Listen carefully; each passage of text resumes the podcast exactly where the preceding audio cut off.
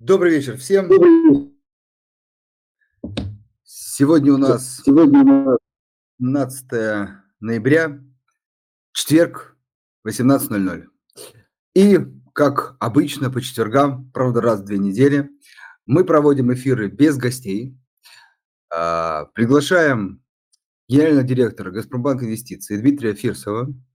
И в такой узкой а, компании обсуждаем текущие рыночные события, новости, перспективы и, в общем, стараемся отвечать на а, ваши вопросы.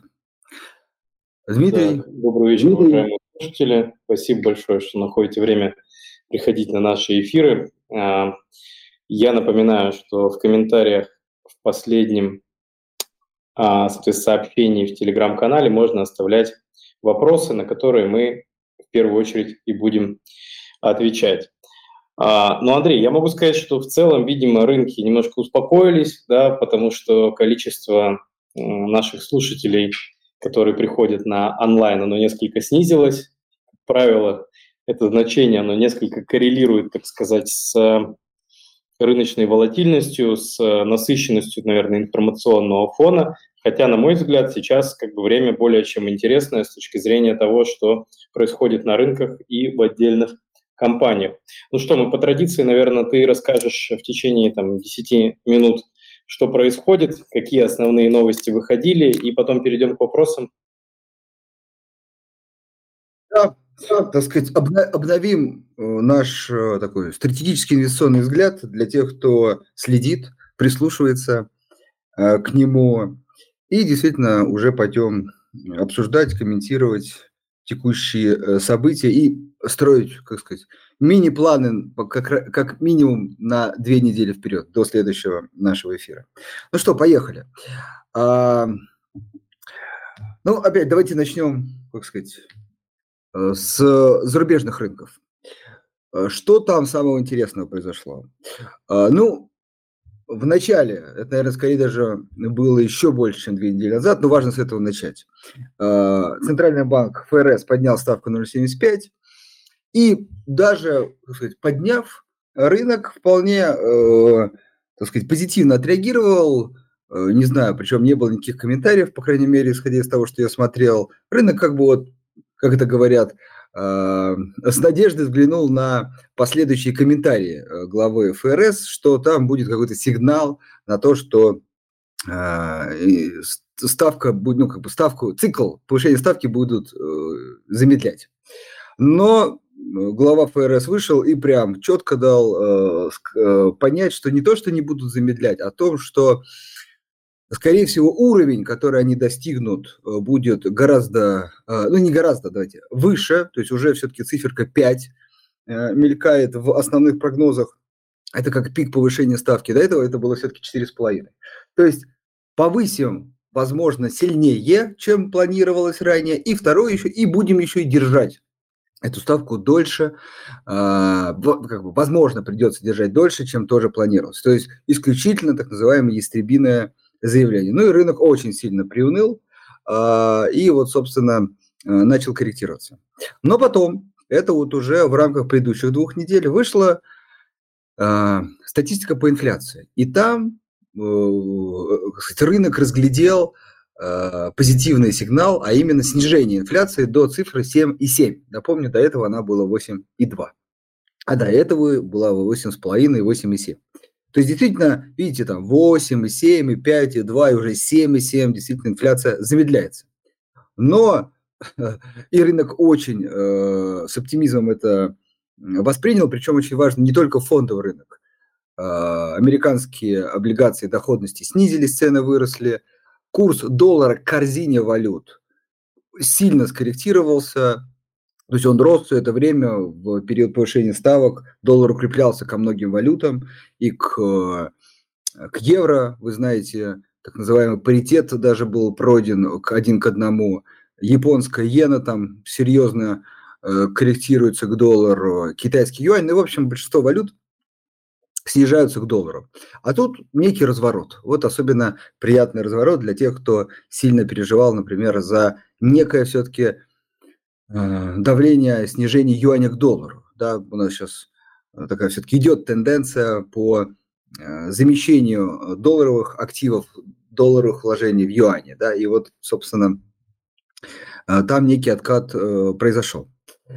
Но, опять же, главы ФРС, ну, там уже не конкретно глава руководителей местных отделений, как один начали заявлять о том, что э, реакция рынка чрезмерна, чрезмерно оптимистична, уровень инфляции 7,7 действительно радостно, что замедлился, но это явно больше, чем 2%, на которые, которые хочет видеть Центральный банк, и, в общем, это никак не меняет ожиданий по повышению ставок.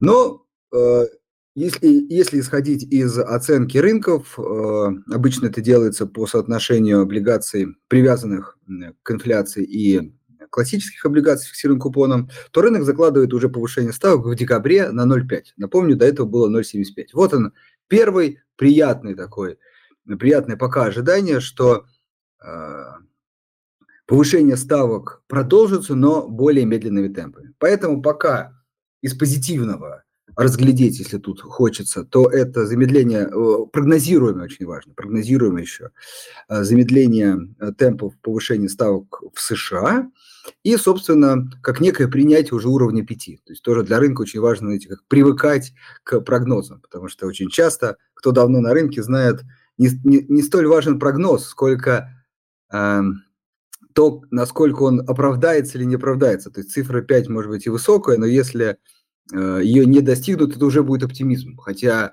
э, если будет, например, ставка на пике 4,75, это тоже много. И буквально год назад вообще казалось невероятным. Но так как уже заложили более высокий прогноз, рынок уже его принял, то э, недостижение уже воспринимается как позитив.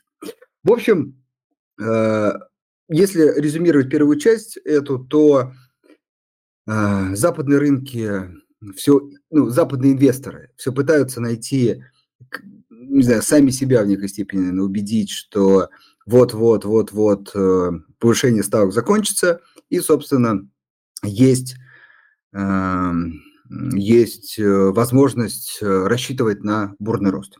Теперь наше мнение сформулирую. Мы не раз говорили, что наша рекомендация вперед паровоза не бежать. Пока ставки повышаются, неважно, сменился ли темп роста не сменился, сменился хорошо, наверное, все-таки такой среднесрочной перспективе, но все-таки он повышательный. Пока он повышательный, то э, для тех, кто, в принципе, очень важно все-таки проговорить, принимает инфраструктурные риски инвестирования в западные компании, время сейчас, ну, как минимум, не то, что э, плохое, но как, ну, как мы всегда аккуратненько говорим, надо быть морально готовым к тому, что рынок может быть и ниже. То есть мы скорее пока какого-то вот сказать, что вот оно дно, нет, не ждем, вполне э, через какое-то время, как это часто бывает, после вот этого ухода оптимизма, понимания, что все-таки ставки повышаются, кредитные условия ужесточаются, в экономике э, спад, пока не рецессия, все-таки правильно говорить, а спад, потому что все-таки данные, кстати, по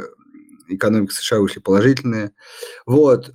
И это начнет более сильно давить на рынок, и он скорее будет в лучшем случае в таком боковике, а скорее и ниже.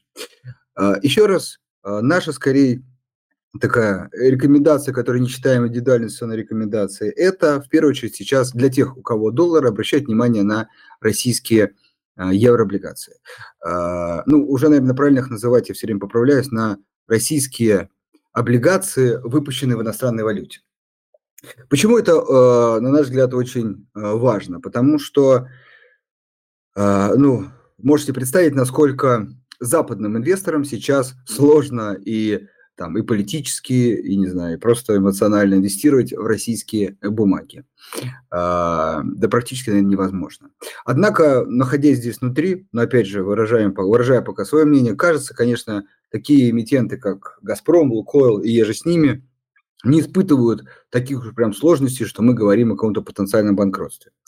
А вот э, из-за геополитической напряженности, понятно, что иностранные инвесторы выходят из них, ну или скорее там российские приобретают у иностранных с дисконтом и продают на российском рынке.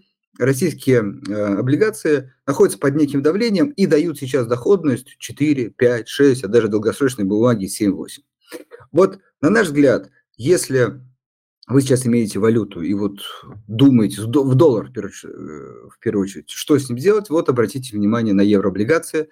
Это, наверное, оптимальная история. При том, что понимаем, что еврооблигации в основном торгуются на внебирже, там лот от 100 тысяч долларов, но и на бирже уже появляются замещающие облигации, у которых лот 1000 долларов – отличный, отличный вариант. А, вот э, буквально, да, вчера на одном из мероприятий обратили внимание, что и российский сейчас, Россия-28, достаточно сильно скорректировался. Но, опять же, по нашим, э, как сказать, по нашему мнению, из-за того, что э, российские инвесторы, которые приобретают, например, за рубежом, продают здесь, честно говоря, не всегда смотря уже на цены, и немножко цены как бы понизили. Но доходность там около 5-5,5%. А, напоминаю, что Россия, российские облигации Минфина в долларах имеют приятный плюс в виде отсутствия налоговой переоценки. И 5-5,5% мне кажется отличная сейчас доходность, которую можно зафиксировать, а, по крайней мере, пока вы это, размышляете, что делать с долларом. Окей, а, ну, с юанем мы все так же позитивно тут кратенько скажу, смотрим. Вообще, вот эта история с тем, что юань оттолкнулся, и не только юань, но и другие валюты, очень хорошо показывает себя, как на самом деле будет более сильный отскок, когда э, пик э, повышения ставок э, в США э, ну, закончится, когда подойдем к пику. Вот. Но еще раз, пику не подошли. Поэтому текущий отскок нам кажется как коррекция, как и на американском рынке, так и юанях доллара. И скорее, в лучшем случае, некий поиск дна на этом уровне, а вполне может быть и достижение каких-то более низких уровней. Но еще раз, при достижении пика, кстати, а, скорее мы тут согласимся с рынком, первый квартал а, а, а может быть даже с более широким спредом, первое полугодие 23 вот там пока, по крайней мере, при текущих данных, при текущих тенденциях ждем пика повышения ставок. Вот после этого периода юань, кстати, вполне, не вполне, а с высокой долей вероятности по нашему времени к, э, отыграет определенную часть потерь к доллару. Так, э, на российском рынке э, чуть ускорить, что... Как э, мы, раз уже заговорили про юань, давай, ага. давай. хочется отметить, что начинается такой, скажем так, если,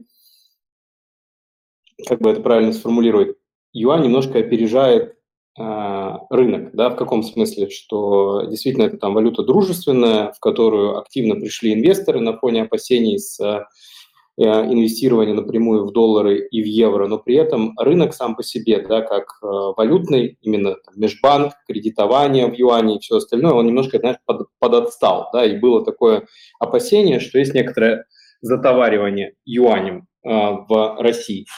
Сейчас э, можно там говорить о том, что э, как раз именно с точки зрения там, валютного кредитования, выпуска бандов и там, ряда других инструментов, юань активно начал раскачиваться, и спрос на корпоративном рынке на эту валюту появляется, и он действительно создает там, некоторый там, дефицит. Да, поэтому здесь тоже как бы, я вижу там, достаточно немало позитивных сигналов с точки зрения инвестирования в эту валюту, но при тех условиях, о которых ты говорил раньше.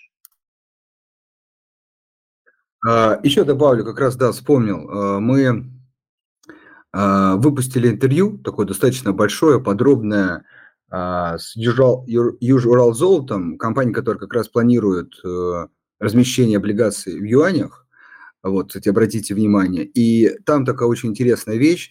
Представители компании прям открыто сказали, что они перешли э, в расчетах за э, золото, при том, что тоже такой интересный инсайт, э, что в большинстве случаев сейчас золото, то есть раньше исторически оно продавалось российским банкам, а российские банки уже либо на внутреннем рынке продавали, либо на внешнем. Сейчас э, полностью архитектура поменялась, золотодобывающие компании российские нашли рынки сбыта и сами его экспортируют, при том, что нашли и логистическую возможность экспортировать, и покупателей. Вот, опять же, Китай, Индия, две основные страны, которые покупают российское золото. И самое важное, рассчитываются в юанях. И представители компании прямо сказали, раньше юань бывает ходил даже до нескольких недель, потом э, нескольких дней, а сейчас это уже практически как с долларом, говорит, там 2-3, а то иногда и там э, один день. Вот, то есть вот э, прям яркий пример из реального бизнеса, говорящий о том, что компании заместили, вот в этом прям случае конкретно заместили Э, в расчетах доллара на юань, и, собственно, уже не испытывают никаких сложностей. Даже пробуют другие валюты, но вот говорят, вот там, да, бывают ну, сложности. Поэтому, ну, как сказать, попробовав, остановились на юане, все прекрасно работает, ходит. Собственно, поэтому и выпуск делают в юанях, потому что понимают, что для них это теперь основная валюта для международных расчетов. Так что не только российский инвестор, но и российские компании активно пользуются юанем, и инфраструктура подтягивается, как сказать, вследствие за спросом. К российскому рынку. Э, ну, тут, безусловно, надо начать с вчерашней новости о том, что Газпромбанк, Газпромбанк, Газпромнефть э, объявила о дивидендах. Рынок там всячески пытался угадать размер, ну, в общем, по верхней планке, да, практически 60 рублей э, на одну акцию, это доходность 15 там, с половиной э, процентов годовых, и это за 9 месяцев. Это, кстати, не за полный год. Вот такие нынче дивиденды получают инвесторы, которые готовы, ну, все-таки принять э, текущий геополитический риск и покупать акции. Ну, собственно, это то, о чем мы не раз э, говорили, что именно высокая дивидендная доходность, на наш взгляд, и должна сейчас и стимулирует, вернее, инвесторов покупать. Да.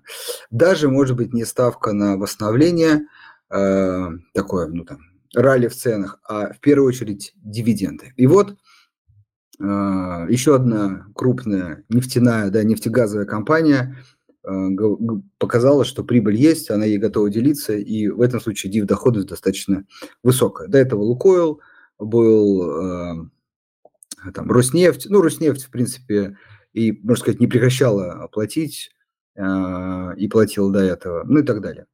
Вот. Еще из приятного это Сбербанк. Безусловно, там, и сама компания, и Герман Оскарович вышли, так сказать, немножко из тени и сказали о том, что да, э, год был сложный, но уже октябрь э, прибылен, и прибылен причем на уровне до кризисных уровней.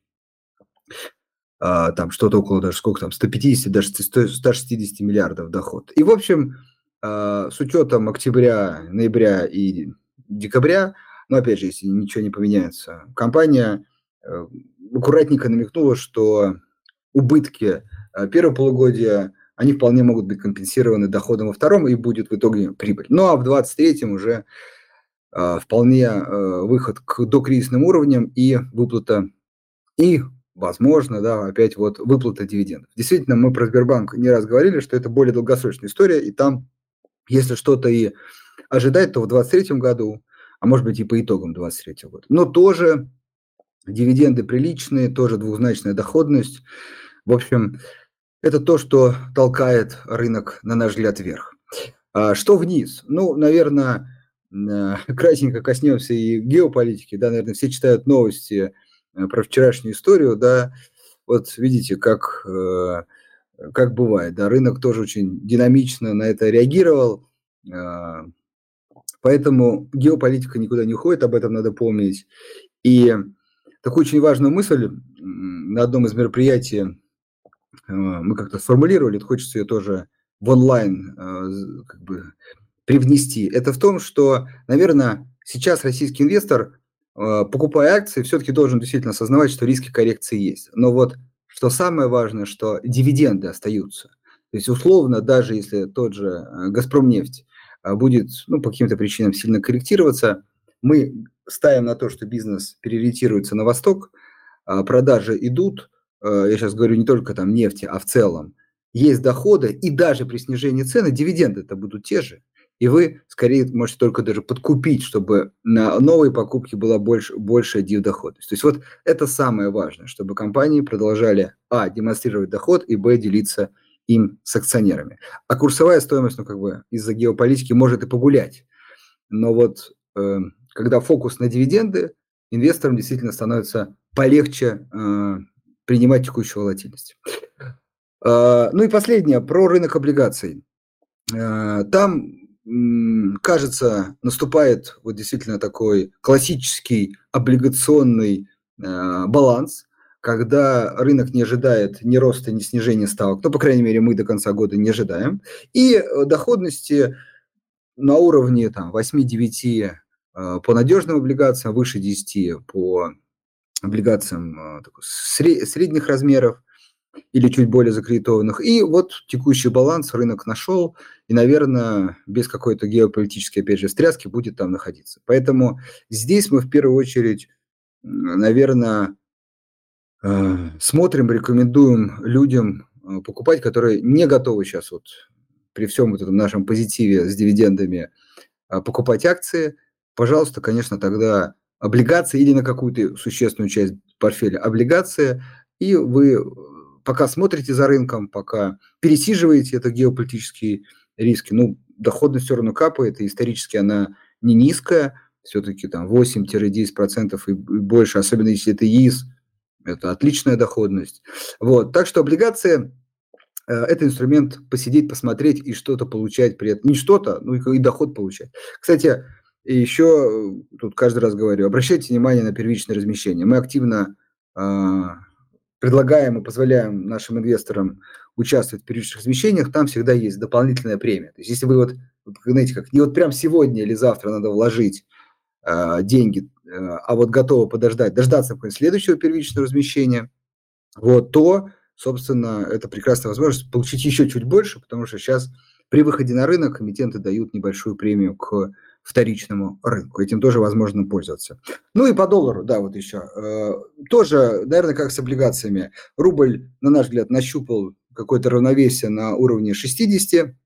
Ну и все-таки э, мы не раз говорили, что в более среднесрочной перспективе небольшое, но такое классическое ослабление рубля в сторону 65 и ближе, может быть, к 70 уже в 2023 э, году. Кстати, из таких важных новостей выходила новость о увеличении импорта, о э, большем параллельном импорте. Действительно, вот эта история, как ее ждали осенью, да, может быть, видите, она так уже ближе к зиме реализуется, но она все-таки начинает играть роль. И в первую очередь, на наш взгляд, она как раз позволила рублю перестать так серьезно укрепляться, найти баланс. А вот дальше все-таки дефицит э, бюджета э, и импорт – это то, что э, будет ослабевать, ну, рубль скорее будет ослабевать, не сильно еще раз, без каких-то геополитических рисков мы не ждем, но все-таки в ту сторону, скажем так, в сторону 70 движения. А вот все, что хотел, э, как вводное сказать по рынку, готов перейти к вашим вопросам. Дим, может быть, ты что-то хочешь добавить? Да. Ну, частично мы ответили уже на некоторые из них, да, то есть в рамках э, того, о чем ты говорил. Вот здесь Михаил спрашивает. Вторая половина ноября. Платежный баланс слабеет. Обещанного ослабления рубля все нет. Твое мнение, ну, наше мнение, да, собственно, мы его озвучили, что, в общем-то, а, что называется, вода камень точит, да, это все не как сказать, если это работает в штатном режиме, постепенно, соответственно, увеличиваются э, оттоки капитала, есть некоторый дефицит, да, то это все равно со временем должно дать свой эффект. Но ждать его там в моменте как-то резко, мне кажется, не стоит, да и, честно говоря, не хотелось бы. Вот. Следующий вопрос. Так, Сейчас, Роман. Дим, секундочку, секундочку, да, добавлю, что э, валютный курс очень важно помнить. Он всегда отражает, поймите, в львиной доле текущую расстановку сил. То есть если там, например, мы там, в, например, в декабре плани... ну, ожидаем, например, еще большее увеличение импорта, то вот в декабре, как сказать, приходите. Понятно, что спекулянты иногда могут под, подталкивать э, как бы рынок, да, ну, туда, да, они готовы как бы, как бы предвосхищать события. Но помните очень важный момент. Валютный рынок отражает баланс сегодня. Вот прям вот на сегодняшний день. Сегодняшние экспортеры пришли продавать валюту, импортеры покупать. И он, баланс вот здесь найден. Поэтому как только эти факторы будут больше влиять, когда мы их увидим в цифрах, вот тогда и валюта отразится. То есть покажет э, ослабление. Плюс еще, да, вот ты правильно говоришь по поводу влияния спекулянтов. Оно сейчас снижено с точки зрения валюты, да, опять же, потому что в основном на валюте спекулянты – это некоторый там географический арбитраж, да, всегда был. То есть у тебя есть понимание там, а, соответственно, курс рубль-доллар офшор, курс рубль-доллар оншор, ты понимаешь, что у тебя есть какие-то ожидания, здесь они на рынке так отражаются, здесь, здесь, ты, соответственно, эту историю там отыгрываешь. Сейчас роль спекулянтов в торговле валютой, она крайне низкая, в основном представлена там, клиентами, физлицами, поэтому ожидать, что будет какое-то действительно там сильное предвосхищение на курсе, я бы биржевом, по крайней мере, сейчас не стал. Вот. А, Хорошо. Так, следующий вопрос, он такой технический, скорее, наверное, ко мне. А, мы говорили, что в октябре в приложении будет отображаться средняя цена покупки акций, как обстоят дела в данном направлении на сегодняшний день. Смотрите, мы, а, опять же, динамически управляем там, теми задачами, которые у нас стоят в плане там, совершенствования продуктов и разработки в целом. Поясню. Сейчас мы активно инвестируем ресурсы и силы в развитие функциональности мобильного веба, адаптивного веба в принципе, да, как некоторого способа там, митигации рисков э, мобильных приложений в сторах, особенно в Apple Store. Вот. И с этим частично будет связан ответ мой на следующий вопрос, потому что мы видим тенденцию к тому, что российские финансовые приложения в Apple Store, они проходят очень долгий комплайенс и проверку да, при обновлении. То есть эти, если эти сроки раньше там, составляли несколько дней, сейчас они растягиваются до нескольких месяцев. Поэтому э, здесь очень важно понимать, что, к сожалению, там некоторые проекты, их приоритеты и сроки, они могут быть пересмотрены в силу там просто причин э, таких бизнесовых. Да? Поэтому мы сейчас, э, там, в частности, по поводу средней покупки акций, мы этот проект немножко отодвинули, но мы обязательно им займемся и его сделаем.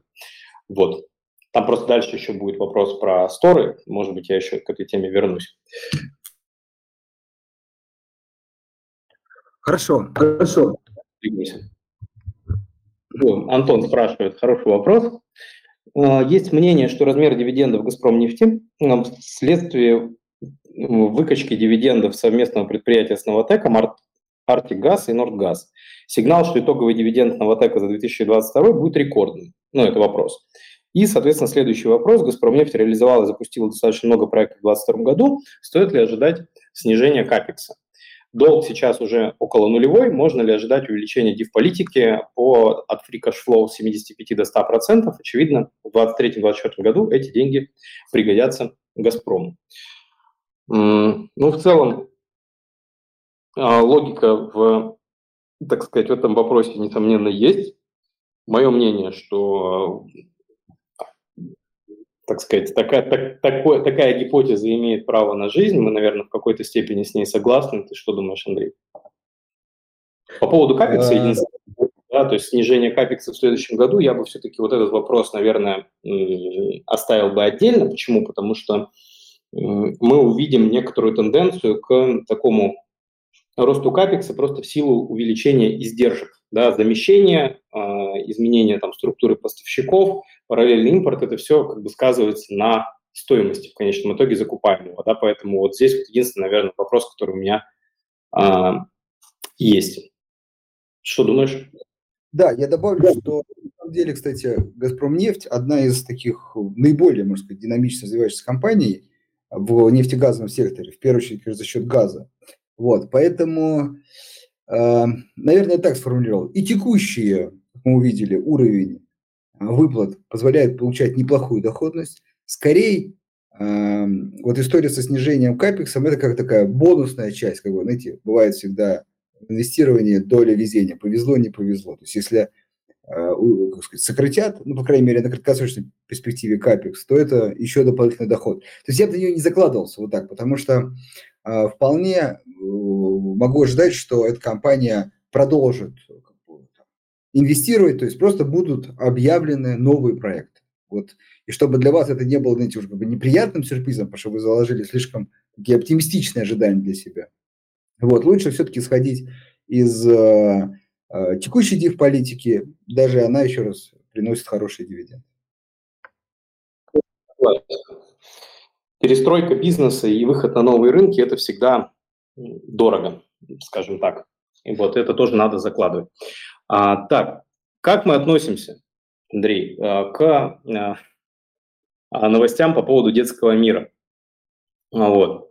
С точки зрения, кстати, это интересная тема, которую хотелось бы разобрать и чуть, наверное, побольше дать контекста. Что произошло? Появились новости о том, что компания хочет провести, ну, по сути, перестать торговаться на бирже. Да, на этой новости учитывая динамику последних э, шести месяцев, это предположительная, соответственно, средневзвешенная цена за последние шесть месяцев, это вот предположительная оценка того, по какой цене этот выкуп мог бы быть осуществлен, если такое решение все-таки будет принято. На новостях об этом цена, соответственно, достаточно драматически себя вела, волатильность бумаги была крайне высокой. Как к этому относиться все-таки нам, как инвесторам в публичные компании? Ну, понятно, что негативно, да, то есть тут, как бы, мне кажется, двух мнений быть не может. С точки зрения а, того, что такие прецеденты на не сильно, скажем так, ну, то есть в чем есть проблема? Да, есть а, у публичных компаний, у некоторых, и особенно не у самых, скажем так, ликвидных, а, это особенно сильно сказывается, есть некоторая концентрация бумаги в руках одних владельцев. При этом, соответственно, есть э, другие владельцы, которые не могут осуществлять э, ряд операций, там, например, они там, на, на санкционных счетах или на недружественных счетах, бумага находится, то есть по ней невозможно голосовать, по нее невозможно продать, она а, лежит без движения. И эта ситуация может быть использована для того, чтобы, по сути, на уменьшившемся таком, скажем, голосующем пакете акций а, начать, соответственно, ряд процедур, как то скупка, как то принятие решений в условиях, когда э, ряд акционеров вынужденно будут воздерживаться от голосования, хотя, может быть, там эти решения они бы восприняли и голосовали против при прочих равных условиях. К сожалению, за такими вещами а, стоит внимательно следить. Да? И еще раз, там текущий рынок и текущий а, там, режим инвестирования и особенно спекуляции на российском рынке акций, он требует от инвестора, мне кажется, повышенной экспертизы и бдительности. То есть эти вещи надо учитывать. Они наряду там, с дивидендами, с результатами компаний а, выходят, так сказать, а, в число тех особенностей, которые надо учитывать при принятии решения о покупке и продаже ценных бумаг. Вот так мы, наверное, относимся. С точки зрения манипулирования мы всегда к этому относились негативно, и такие факты, мне кажется, они ну, не делают, э, в общем-то, э, рынок более прозрачным и привлекательным для инвестиций, особенно для частных. Поэтому, конечно, эти факты, если они будут выявлены, их надо, соответственно, пресекать и не допускать. Вот, наверное, как бы я это прокомментировал. Ну да, наверное, у меня схожее мнение. Безусловно, тут, наверное, очевидная история. Э, вот. Наверное, из плюсов только можем отметить, что мы, детский мир у нас в наших так сказать, модельных портфелях не участвовал, вот, поэтому, может быть, там, по крайней мере, наши инвесторы в большей степени как-то стороной эту историю наблюдают. Ну, а так, конечно, неприятная история. И тут вот как раз вопрос Евгения, как следствие, да, что будет с моими акциями детского мира, если я их не продам? Собственно, я в начале да, ответа на предыдущий вопрос говорил о том, что если такое решение будет принято, оно, оно принимается решением, ну, то есть как это работает? Да, собирается э, один из э, акционеров, владеющих существенным пакетом акций, может вынести вопрос внеочередной на голосование общего собрания акционеров. Дальше, соответственно, у этого собрания акционеров должен состояться кворум. Да, то есть это определенное количество э, ценных бумаг, ну, скажем так, большинство, да, которое должно прийти и проголосовать. Если этот кворум не собирается, можно еще раз, соответственно, попытаться собрать а, собрание акционеров, но там кворум уже не нужен, там просто реализуется большое, ну, большинство физическое. И вот если в результате такого голосования будет принято решение о делистинге, да, то есть о прекращении обращения бумаги, то э, цена выкупа будет э, математически формироваться из средневзвешенной цены, кажется, за последние 6 месяцев. Но опять же, я там, комментирую сейчас, что называется, с колес, поэтому эту информацию там, дополнительно стоит, так сказать, уточнить и перепроверить. Ну, скорее всего, я не ошибаюсь. Вот, ну так ответ, в общем. Если, если вы их не продадите, их, продадите, их выкупят у вас принудительно, если такое решение будет принято по цене средневзвешенной за определенный период. Окей. Так, э, Светлана спрашивает, ваше мнение по S&P 500, будет новогоднее, новогоднее ралли или отменяется? Э, ну, это такой тоже вопрос, к сожалению, э, самые сложные вопросы. Это что будет с чем-то через месяц-два, такое короткое время с, с точной датой. В общем, в общем, ну, давай. Да, э, я хотел сказать, что очень много будет зависеть от макростатистики. То есть если, смотрите, э, любое, любая макростатистика лучше ожидания, тем рынок рассчитывает, вот, вот тогда э, скорее может быть история с, какой, с каким-то ростом. Но, еще раз, наше мнение, поймите, э, понижение став, повышение ставки сокращает ликвидность. И это как бы такой общий негатив для рынка. И вот он очевиден. А вот в рамках него, то есть рынок, конечно, может э, расти при э, сокращении как бы ликвидности, да, если люди просто покупают. Но все-таки пока мы не будем близки хотя бы к пику повышения ставок, да, то э, все-таки вот история про э, как бы игру на повышение, да, в S&P 500, они могут носить исключительно спекулятивный характер. Вот только спекулятивный. А спекулятивный характер, важно, это не когда вы говорите, там, будет, не будет.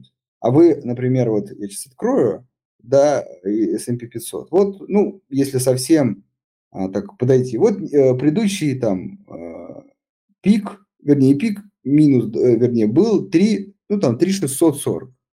Вот.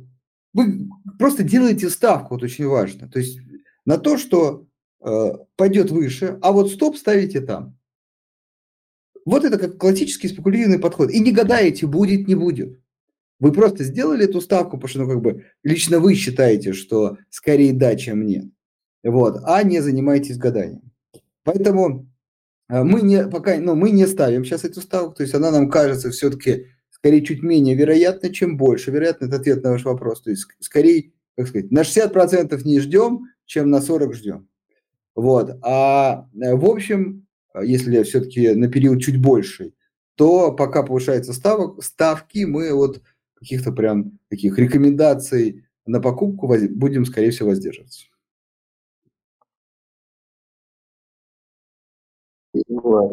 Ну, я вообще, и хочется закончить комментарием о том, что рынки спекулятивно на короткий промежуток времени, они принципиально непредсказуемы. То есть а, они зависят от случайного стечения обстоятельств, некоторых там факторов, которые могут возникнуть, а могут и не возникнуть. Вот, поэтому мы скорее про там, долгосрочный подход, мы стараемся освещать такие тренды, более длинные, потому что на них а, с большей вероятностью влияют те факторы, о которых мы говорим. Да, поэтому в короткую сложно что-то сказать. В целом, с мнением Андрея согласен.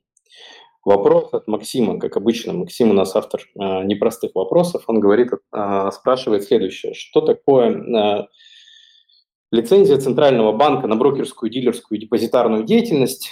Э, дает ли, какие гарантии она дает? Ну, совершенно точно это вопрос, что все, чем мы занимаемся на финансовых рынках, да, оно регулируется, регулируется Центральным банком. Причем в режиме как бы, близком к режиму реального времени. То есть достаточно большое количество отчетности, и чем более крупный а, профессиональный участник рынка, чем большую долю рынка он занимает, тем, соответственно, более пристально он мониторится с точки зрения центрального банка.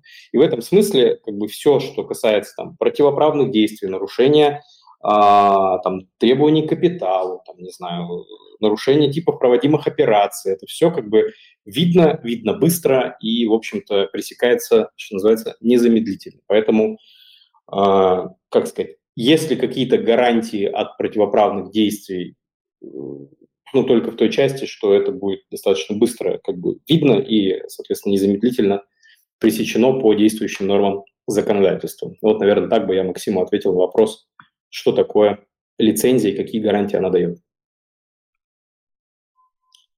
Дальше двинемся. Да, давай дальше. Да.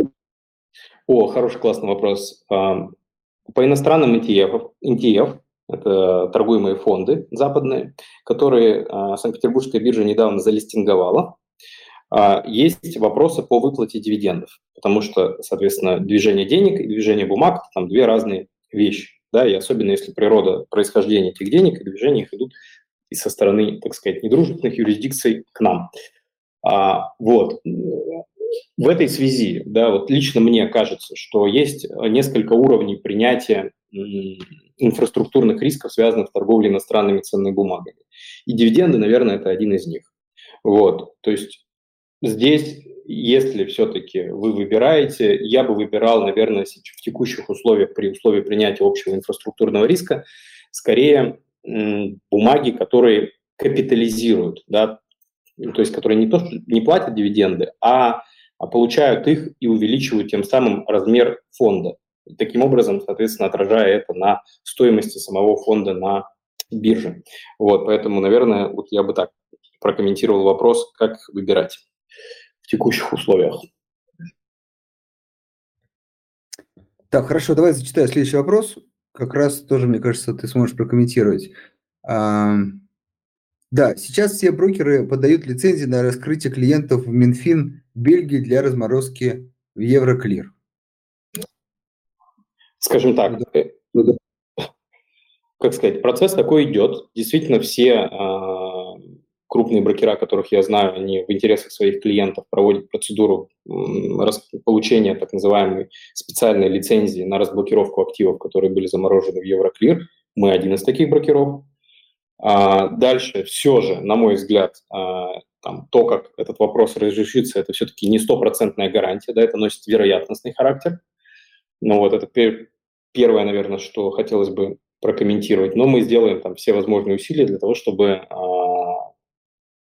эту, ну, как, этим шансом воспользоваться, и тем не менее эта вероятность не нулевая, и, в общем-то, если все позитивно разрешится, конечно, мы с радостью это клиентам сообщим. Хорошо, да. Тут, э, как всегда, мой такой комментарий, что надо сказать, не переоценивать эту историю, недооценить и не переоценивать, да. Все-таки это как бы это шанс, а не уже так сказать, пока, по крайней мере, потирание рук, что скоро все разморозит. Так, э, как всегда, э, да, действительно, сложные вопросы, не знаю, как репровокационные от Максима.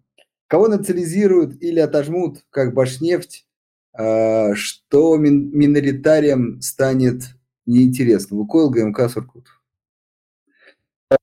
Вот. вот.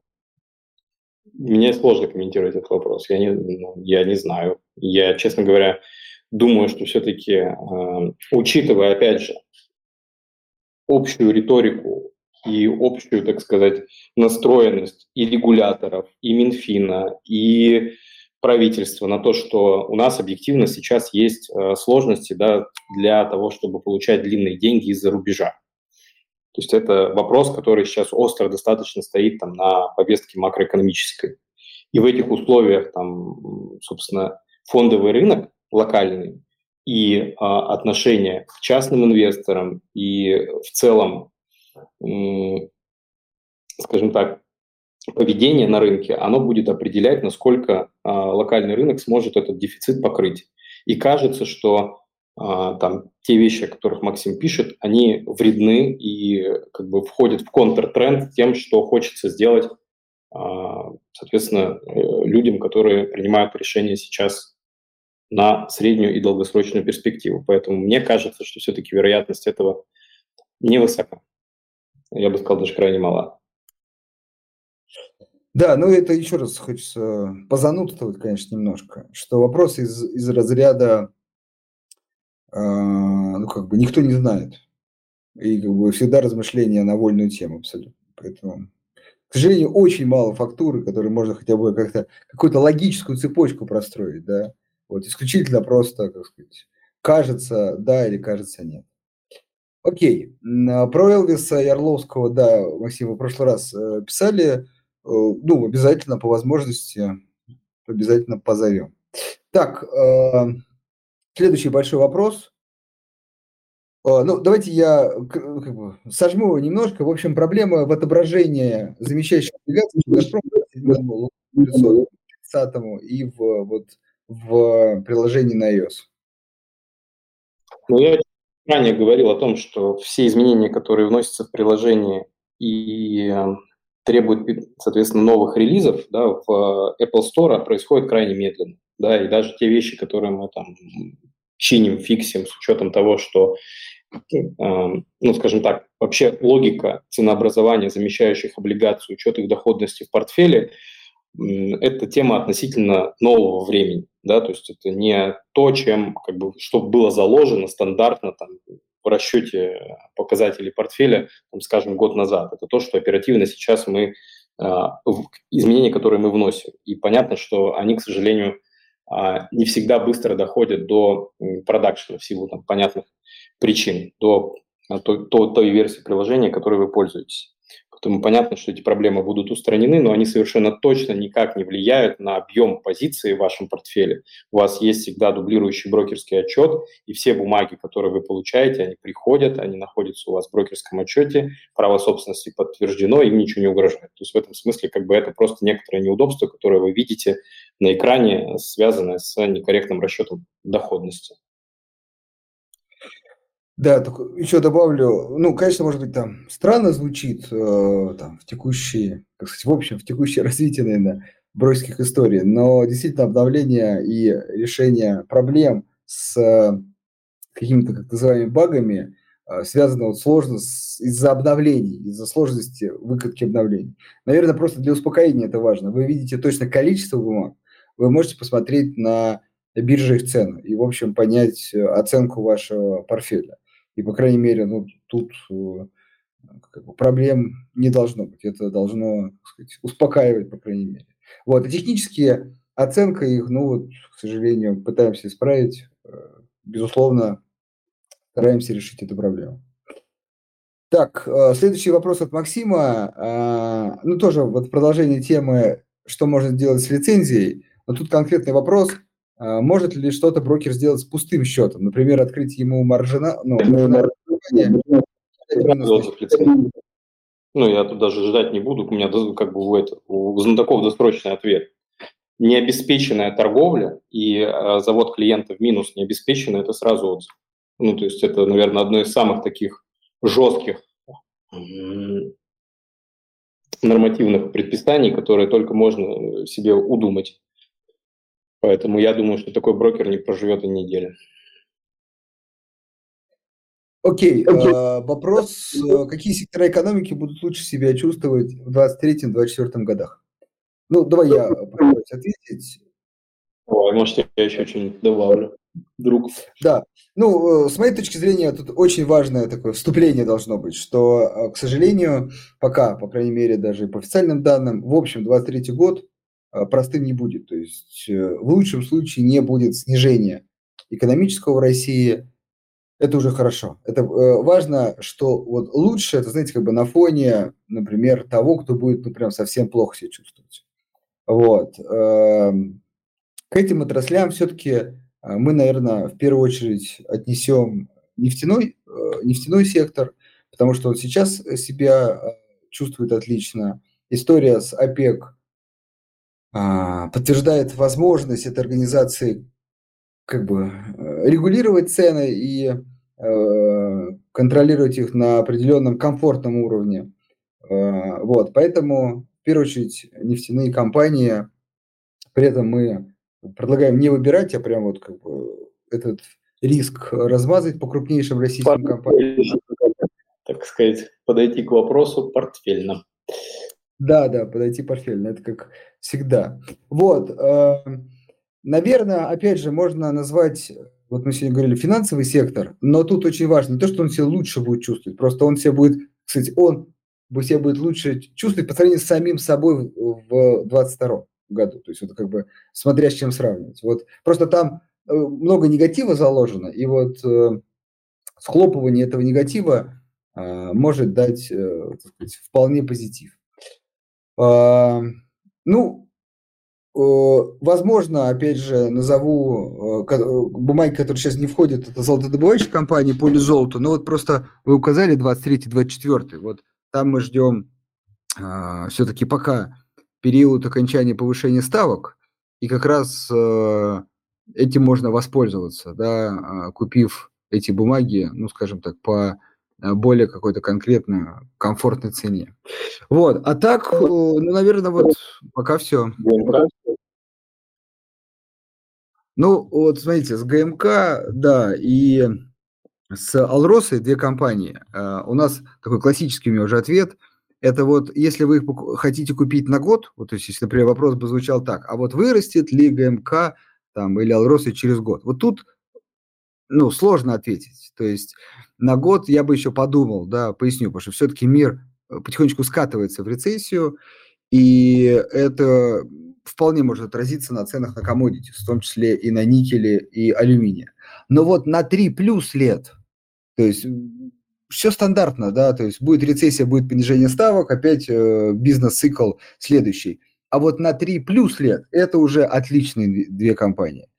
Вот, поэтому вот такая дилемма, то есть всегда точка входа. Либо взять сейчас и не, кажется, не мучиться с поиском вот этого лучшей, лучшей точки входа, либо все-таки 23 год там стараться как-то размазать, опять же, вход в эти бумаги на э, длительном периоде, чтобы как бы, с большей вероятностью поймать какую-то хотя бы середину. Поэтому на коротком периоде, я боюсь, эти бумаги могут еще э, пострадать от общего мирового экономического замедления, а вот в более долгосрочной перспективе зеленую повестку никто не снимал, электромобили, ВИ, все это будет толкать спрос на эти два э, металла.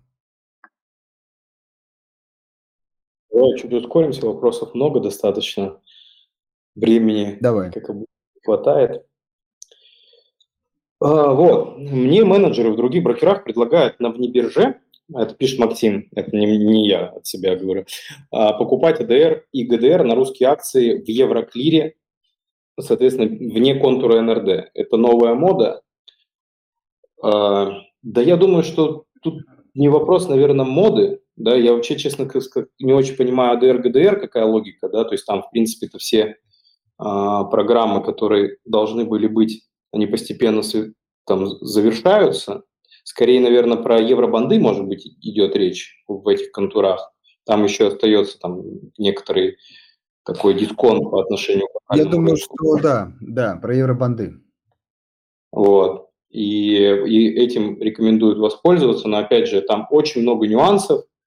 Есть э, некоторые сложности там по ряду бумаг, да, то есть тут очень важно выбирать там отдельные выпуски и все остальное. То есть эта история именно для таких, скажем, инвесторов, готовых к риску, который его понимает, понимает инфраструктурный риск, риск неплатежей, риск невыпуска замещающих облигаций, какие выпуски под них подпадают, какие нет, какая структура была собственности до того, как вы ее купили, есть ли там два дружественных нерезидента или их нет. То есть там нюансов много, поэтому тут, наверное, на ваше усмотрение.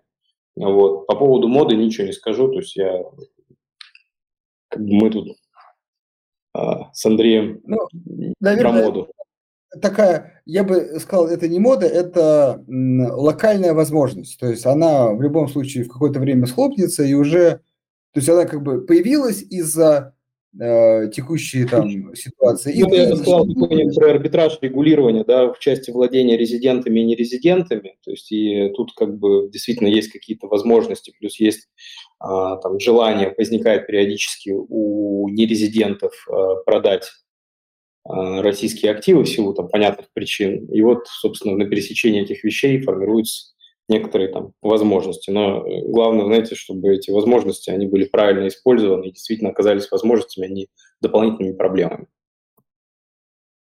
Да, да. То есть возможности там точно есть, но и как бы риски тоже присутствуют. Так, э... можно я, Давай. Эдуард, вопрос. Какие, а, так сказать, улучшения и новая функциональность приложения Газпромбанк инвестиции планируется? Открытие субсчет, ну, например, открытие субсчетов. Вот, и нас похвалили за хорошее приложение и связь с технической поддержкой. Спасибо огромное, Эдуард. Смотрите, с точки зрения недавних релизов, мы выпустили релиз на андроиде, и э, он содержит в себе индивидуальные инвестиционные рекомендации. Это большой проект, который э, мы завершили и, в общем-то, надеемся, что в ближайшее время и на остальных платформах мы сможем его презентовать. Это прям, мне кажется, такая наша маленькая гордость, да, где мы можем э, наши рекомендации, которые мы даем, нашу аналитику, облачить уже в формат персональных инвестиционных рекомендаций по портфелю да, и их, соответственно, исполнению. Вот. А, открытие нескольких счетов, собственно, это тоже один из ключевых проектов, над которым мы сейчас работаем. Сейчас по умолчанию в приложении можно открыть только один брокерский счет и один индивидуальный инвестиционный. Мы хотим, чтобы у наших клиентов появилась возможность работать с несколькими брокерскими счетами. А, следующее, а, то, над чем мы сейчас работаем, это автомат, ну, такая, скажем так, квалификация клиентов в упрощенном режиме, если клиент подходит под требования о о том, что он является квалом.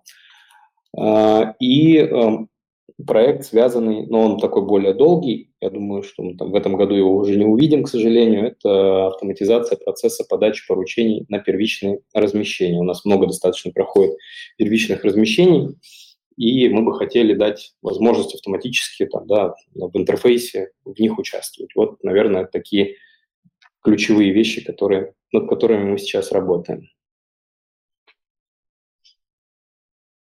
Ничего не забыл, Андрей? Ты что же в курсе? Да, да, безусловно. Безусловно. Субсчетов и важно. А? Да, да, да, ты в курсе субсчетов и ИРов, и, в общем-то, тоже активно принимал участие в этих вещах. Тебе, кстати, отдельно за это благодарность. А, так, ой, а, Максим, вот выбор классный, смотри, Сигежа или Столивары? Я все-таки, если или-или, то, конечно, Сигежа, и опять же, при готовности какой-то еще небольшой коррекции, потому что мы не раз говорили, что 20 ну, думаю, да, может быть похуже. Выходит, правильно, за третий квартал у Сигежи. Да, и ну, как бы в целом по... Ну, вот, вот я думаю, что ну, честно, я хочу посмотреть, какая она будет. Я думаю, что она может принести там, дополнительное давление на бумагу, а после этого уже как бы кажется, что цена будет более чем интересной. Вот. Поэтому я тоже за Сигежу. Но, может быть, не, не прямо вот сейчас. Дальше пойдем. Многозначительно молчишь. Ой, а там же, я понял, почему ты молчишь. Там тебе сразу, это, так сказать, камень в твой огород летит. Что ты слишком дипломатичный, Андрей. Ты не создаешь гостям нужный уровень стресса. Вот. Что ты на это можешь ответить? Да, я это почитал, но мы сказать, не раз на эту тему заходили, да, как сказать, э, ждут крови. И, и рассказывают. Я знаешь, я как бы ответил на твоем месте, что мне кажется, что уровень стресса наших гостей, он априори высокий, и дополнительно его еще увеличивать э, рискованно. Да, да, это правда. Вот, поэтому, ну вот, исходим из этого. Да, Максим э, в своей свойственной ему манере спрашивает наше мнение по поводу Positive Technologies. Ну, ну я, я не... Тут да, да, давай. Слушай, ну, я думаю, что, Максим, вы там давно на наших эфирах и слушаете нас. Спасибо вам огромное за это. А, мы никогда ведь и не говорили, что она дешевая. Ну, то есть это действительно компания с точки зрения бизнеса объективно неплохая. Там, я там высказывал свое мнение по поводу их там продуктовой линейки и перспектив на рынке там импортозамещения в части кибербезопасности, но дешевой эту компанию назвать я не могу, и мы никогда этого не делали. Да, я тоже не совсем понимаю претензии, конечно, к этой компании, э, потому что, ну, э, история любой крупной компании, выходящей на биржу, это продажа основателей э, как сказать, широкому лицу инвесторов, широкому кругу инвесторов. То есть можно, понимаете, тогда любое IPO и вообще движение в сторону биржи называть как ну, что-то такое что не очень э, хорошее, да, вот, вот частный, э, вернее, главный собственник продает. Так это путь любой компании на бирже. Это первое. А, второе, а, ну, это одна из немногих компаний, которая действительно понятно, что конъюнктура скорее благоволит этой компании, но растет, развивается, и темпы роста высокие, вот, и отчетность последняя это подтверждает. А, ну, как бы так сказать, что еще должна компания, хочется так сказать, сделать, да, чтобы э, удовлетворить э, запросы инвестора. Как бизнес растет, а, на биржу выходит, становится публично, другого пути нет ей выйти на биржу, как продавать акции. Вот, ну, не знаю, мне кажется, это как раз такие вот э, чересчур большие какие-то ожидания от компании. А вот что касается оценки, так это же субъективная история. Но если вы считаете, что дорого, вы просто не покупаете. Учитывая еще позитивно, я скажу, что с точки зрения взаимодействия с э, розничными инвесторами, да, компания там, демонстрирует максимум прозрачности, открытости, приходит на эфиры, э, проводит презентации, рассказывает о своем бизнесе. То есть сказать о том, что они а, там что-то делают в этом отношении не так, ну, сложно. То есть компания одна из самых, наверное, таких продвинутых с точки зрения взаимодействия с рынком, на мой, на мой вкус. Вот. А, а дальше я согласен с Андреем. Ну, то есть там есть оценка, да, есть капитализация, там, вы соизмеряете там, потенциал роста с, там, с текущей ценой. Одна из немногих растущих бизнесов в, а, там, в публичном секторе, ну, в своей нише. Дорого, кажется, дорого, но не покупайте. Что тут скажешь? Вот. Так, вот, опять же, там, а, м- такие, знаешь, блиц-опросы из двух вариантов. Да, да. Bloomberg или CNBC? Честно, вот не могу сказать, что я сейчас в последнее время там пристально наблюдаю за этими медиа. Ну, я тоже, да, тут мало, как сказать, информации. Мало ну, пользы, да, пользования этими ресурсами. Да, и, честно говоря, еще тоже тут, знаете, как э, не могу не высказать свое мнение, что есть освещение информации, да, с точки зрения там какой-то заведомой логики. Вот, то есть э, я не могу сказать, что там происходит прям объективное освещение событий. То есть есть там четкая, понятная логика, в которой там публикуются те или иные материалы. Мне кажется, что в этом смысле наша задача с вами, как людей, которые инвестируют на рынке и которые зависят от того, что происходит в новостном фоне, соответственно, а, что происходит там, в рамках отдельных компаний, сохранять трезвый взгляд на вещи и оценивать события там, с разных сторон. Ну и в этом смысле как бы доверять одному изданию, ну, мне кажется, тоже достаточно странно, каким бы оно ни было. Давай, СПБ Давай. Москва? А для жизни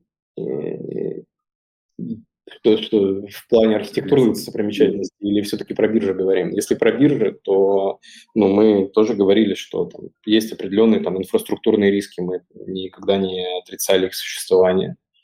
Вот. Сейчас кажется, что в текущей формации, с учетом там, всего, о чем мы сегодня говорили, ну, для нас там приоритет – это локальный рынок облигационный, а, соответственно, евробанды российских эмитентов, российские ценные бумаги. Да, я только всегда, да, всегда добавлю, сейчас э, СПБ как бы очень как бы, сказать, переживаю за них. Вот, э, действительно, две биржи это намного лучше, чем одна. Вот, с точки зрения сервисов, конкуренции и так далее. Поэтому надеюсь, что Санкт-Петербургская биржа как бы такой тоже изменит вектор с запада на восток и э, снова начнет динамично развиваться. Хорошо. Так. Ну, вот про концентрацию, да, по поводу места 6 месяцев, э, ну, вот я ранее говорил о том, что средневзвешенная цена за 180 там, дней. Я помню, что были изменения, когда вводились указы президента в части там, перехода контроля и всего остального, послабления там, байбеков и прочих, прочих, прочих вещей. Поэтому здесь я там, сразу дал дисклеймер, что надо эту ситуацию анализировать. Так, вопрос от Светланы. А, дивиденд по акциям, купленным на СПБ, не приходит, говорит.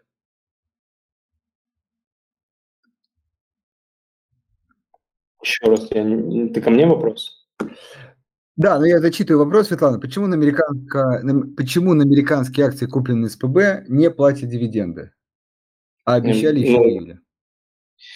Там была проблема, которую коллеги там героически решали с тем, что э, были бумаги, условно, которые находились э, заблокированы в НРД, вот, и по ним дивиденды не приходят в принципе, и были бумаги, соответственно, которые э, там по другим депозитарным системам вели учет по ним, соответственно, движение денег должно было быть. И коллеги э, там когда проводили часть блокировок, они и руководствовались тем, что это нужно для того, чтобы по незаблокированным бумагам дивиденды приходили.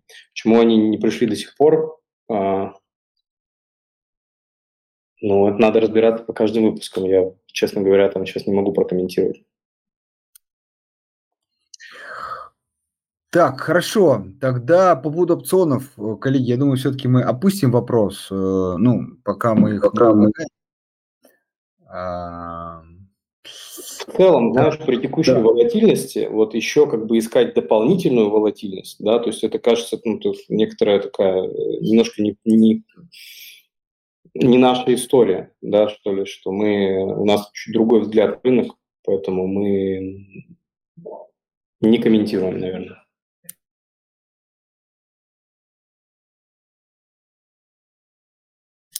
Давай, что-то мы забуксовали. Темп.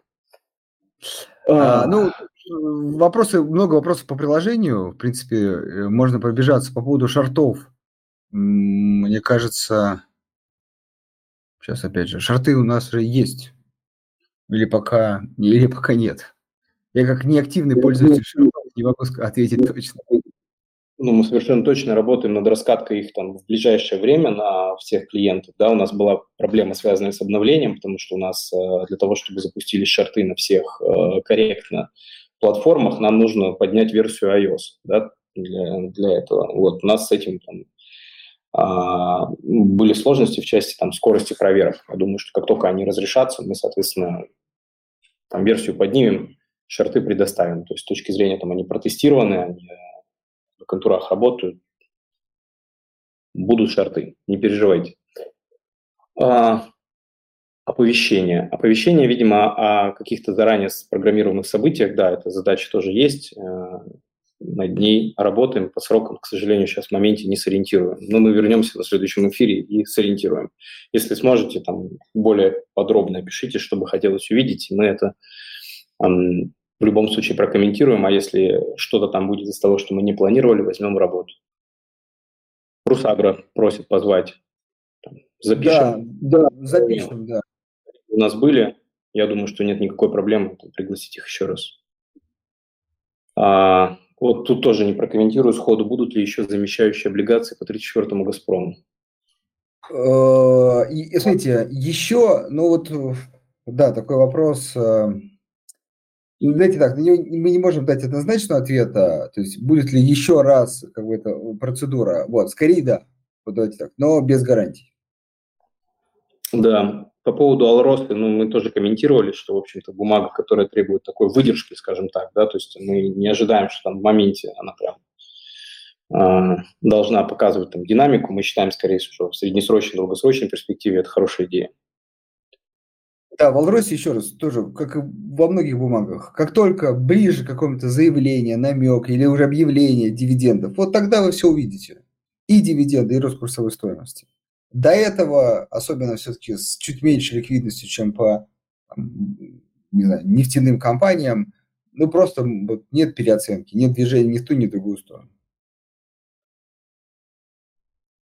Да, Спасибо за эфиры, нам говорят. Спасибо большое, Михаил, что вы на них присутствуете. А по поводу прямых выходов на иностранные площадки. Э, я пока, к сожалению, не могу там дать э, такой, скажем так, публичный комментарий, но скажу вам, что у нас есть существенный прогресс, который меня лично очень радует э, в части открытия счетов. А, и я думаю, что это там перспективы ближайшего будущего, когда мы сможем предложить а, там, некоторым категориям наших клиентов а, интересные инвестиционные решения вне контуров, так сказать, а, существующих площадок.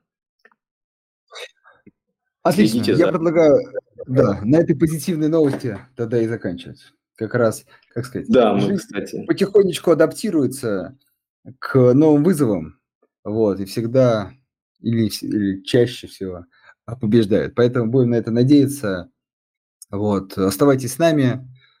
Э, посещайте, приходите в наши эфиры. Если не успеваете, смотрите в записи. И помните, раз в две недели мы с удовольствием отвечаем на ваши вопросы.